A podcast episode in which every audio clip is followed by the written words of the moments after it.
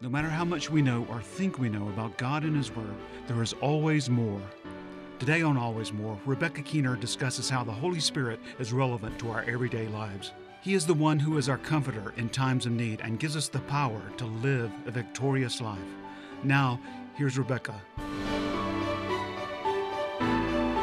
Hey everyone, welcome to Always More TV. It's so good to be with you. I'm Rebecca Keener, and we are taping today at the WATC studios here in Atlanta, Georgia, and I have my little WATC mug with me today. They're celebrating 25 years, and so we just give God all the praise and the glory, and it's an honor to be with our friends here at WATC, and it's an honor to be with you right there in your home and talking about the power of the Holy Spirit.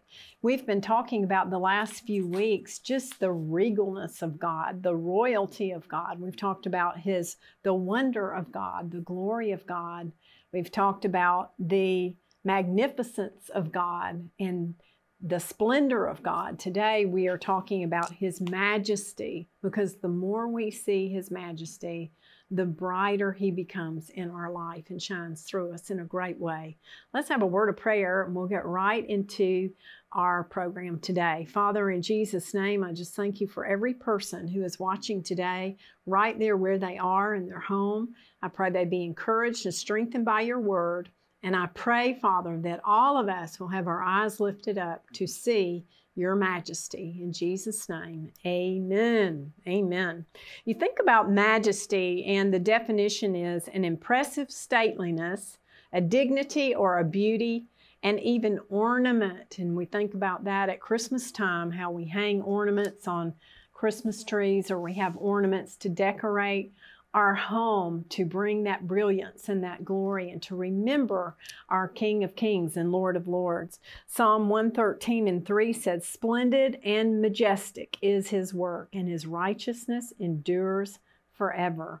You know, the work of God in our life, in your life, in my life, when we look back over the years, has been splendid. Amen. And majestic. And only God could do it. Only God can take someone who is so lost and in such darkness and bring the light of Jesus Christ and bring a transformation in their life, and the process of transformation to be someone who can help encourage others and bring others to Jesus Christ. I know you feel that way, that His work has been splendid in your life when you look back over the years. Psalm 96:6 says, "Honor and majesty are before Him.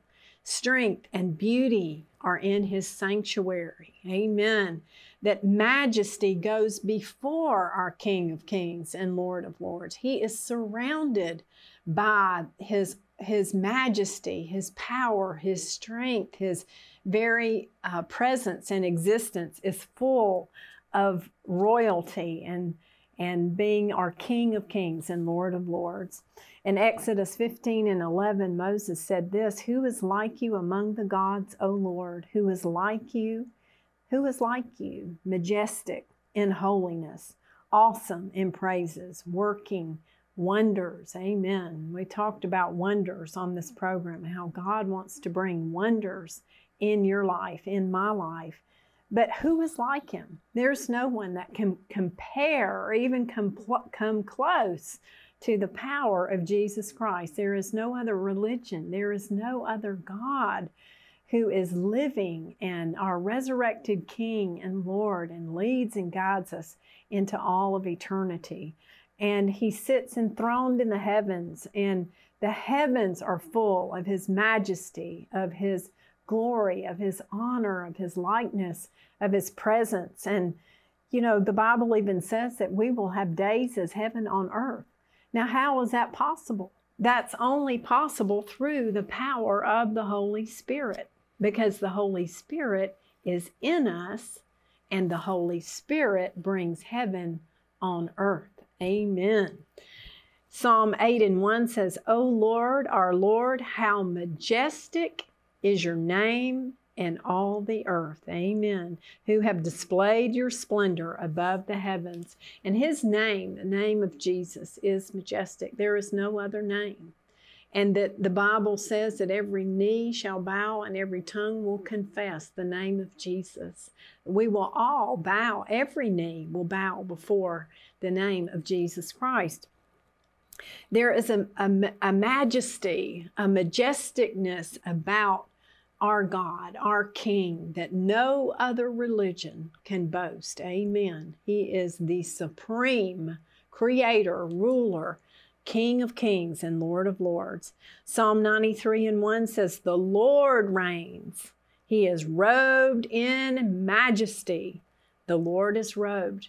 Now, why did the psalmist write these particular verses? It was to remind us today, on down into the generations, that we serve the King of kings and the Lord of lords, a great big God, and He is majestic in all of His ways. And we bow down before Him and give Him our life, our praise, our best, and our loyalty, and our faith, our trust. We put it all in our majesty. Amen. Hebrews 1:3 says, "He is the radiance of the glory of God, an exact imprint of His nature. He upholds the universe by the word of His power. After making purifications for sins, He sat down at the right hand of the majesty." And that's with a capital M, the majesty on high. Amen. That the King of kings, our Father in heaven, Jesus Christ, is seated next to Him, and that Jesus Christ and the Father, our Father God, and the Holy Spirit, three in one, are clothed in majesty. Hallelujah. 2 Peter 1:16-17 says, "For we did not follow cleverly devised myths when we made it known to you the power and coming of our Lord Jesus Christ, but we were eyewitnesses of His majesty. For when we received honor and glory from God the Father, and the voice was borne to Him by the majestic glory, 'This is my beloved Son, with whom I am well pleased.'" Amen. That was written by Peter, who denied Christ 3 times. But he said in that passage, we were eyewitnesses of His majesty. I want to say that about my life, don't you? I want to say I have been, and really I can say to you today, throughout my life, that I have seen the majesty of God. I know you feel that way too.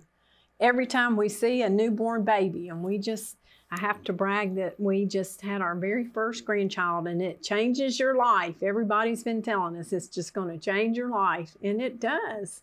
But you see the majesty of our God. You see the majesty of our Creator and His handiwork and how magnificent He is. And when we begin to just magnify Him and to meditate on His majesty, on His splendor, on His glory, on His wonder, then it just seems that the problems of the day become very, very small. It's just like the old hymn that says, "Turn your eyes upon Jesus. Look full in His wonderful face." It didn't just say look in His face. It says look in His wonderful face, and the things of earth will grow strangely dim in the light of His glory and grace. Amen. I love it.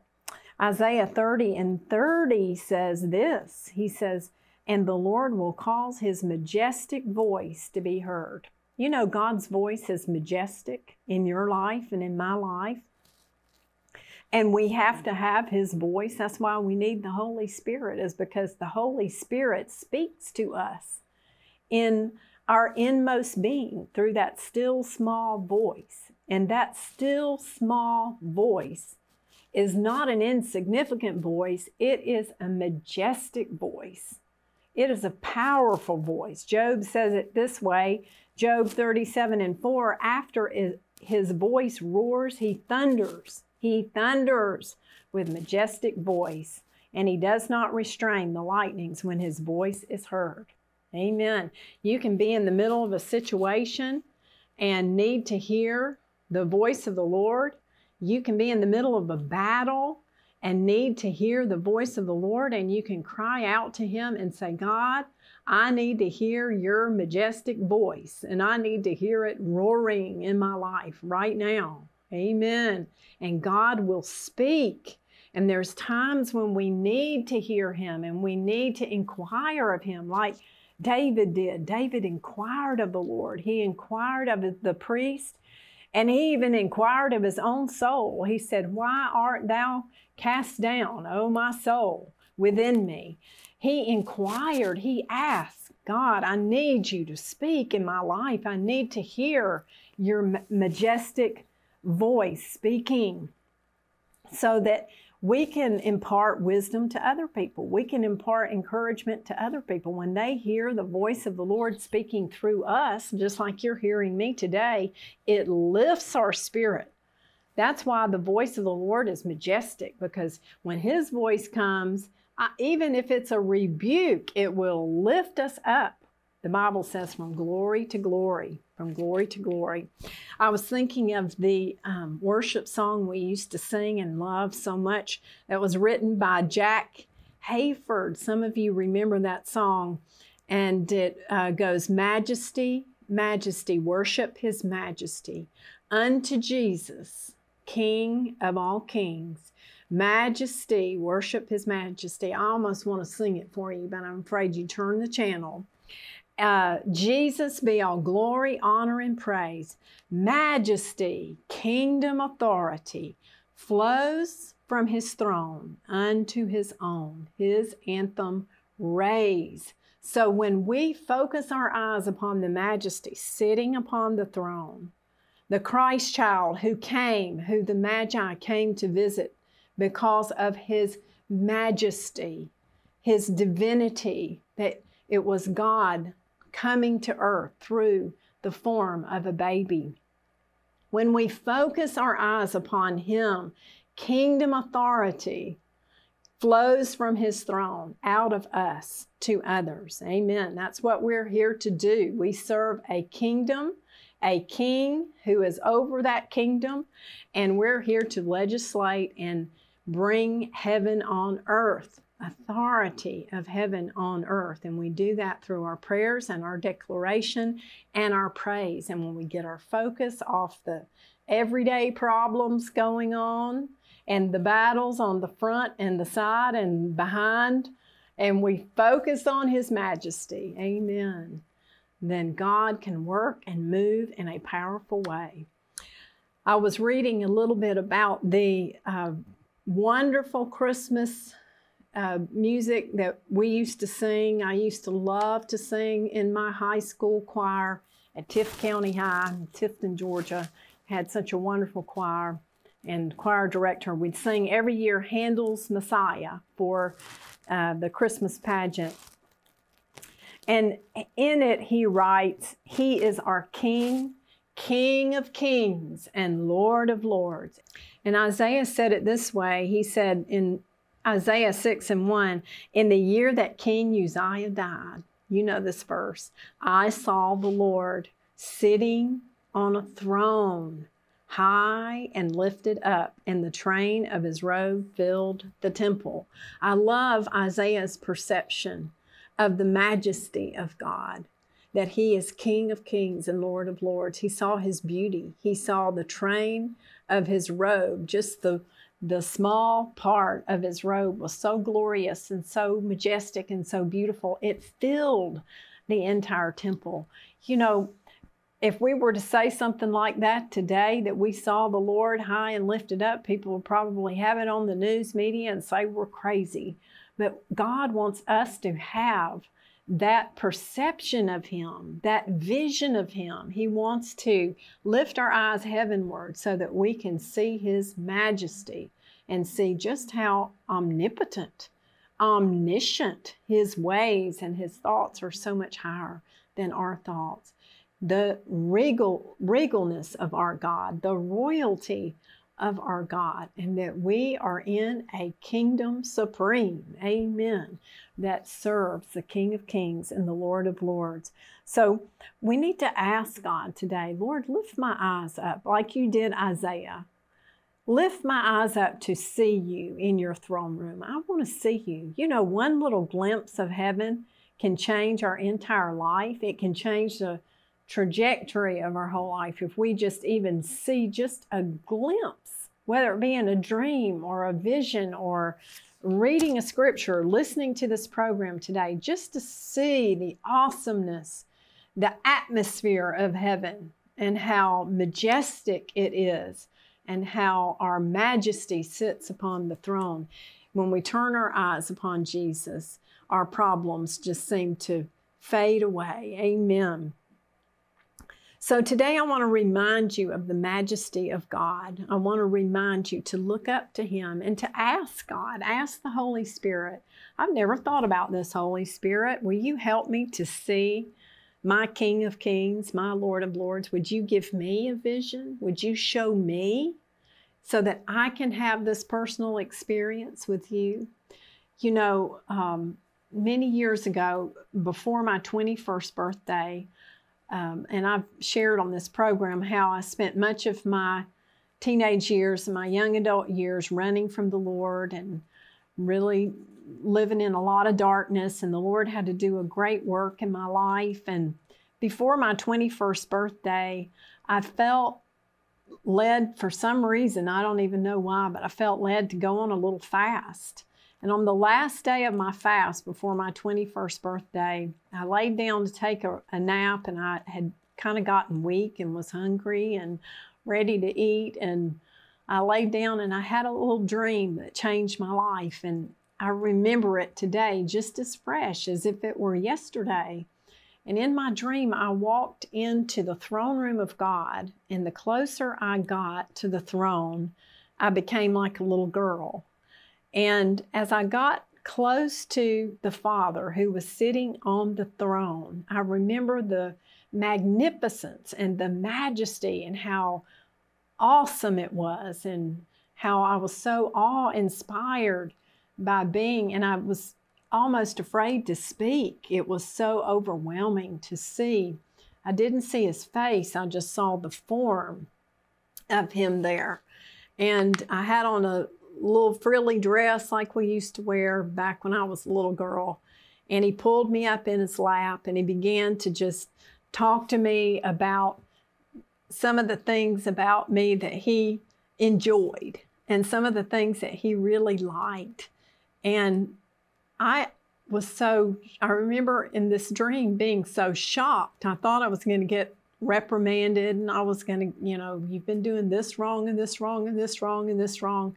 And of course, we know that's religion. That's like a Pharisaical voice, and that's not who our God is. All He shared with me was the wonderful affirmations and the funny things about my life and my personality that He really enjoyed and got a kick out of. And I remember we were laughing. He was telling me things that I did as a little girl and at things that He thought was just funny. And I for a moment, I thought, you should be, how come you're not getting on to me about all the bad things I've been doing? And I had been doing a lot of bad things as a young adult. And I just remember, instead of asking that, I remember in my dream, I chickened out. And instead of saying that, I said, where is Jesus? And I remember in my dream, an arm going out like this, and I heard Him say, He is over there. And I saw in the corner a figure that was standing there being quiet and reverent, and his head was bowed and his arms were folded in front of him. He said, He is over there because today I wanted you to get to know me. Amen. That's our King of Kings. That's our Father who loves you and loves me.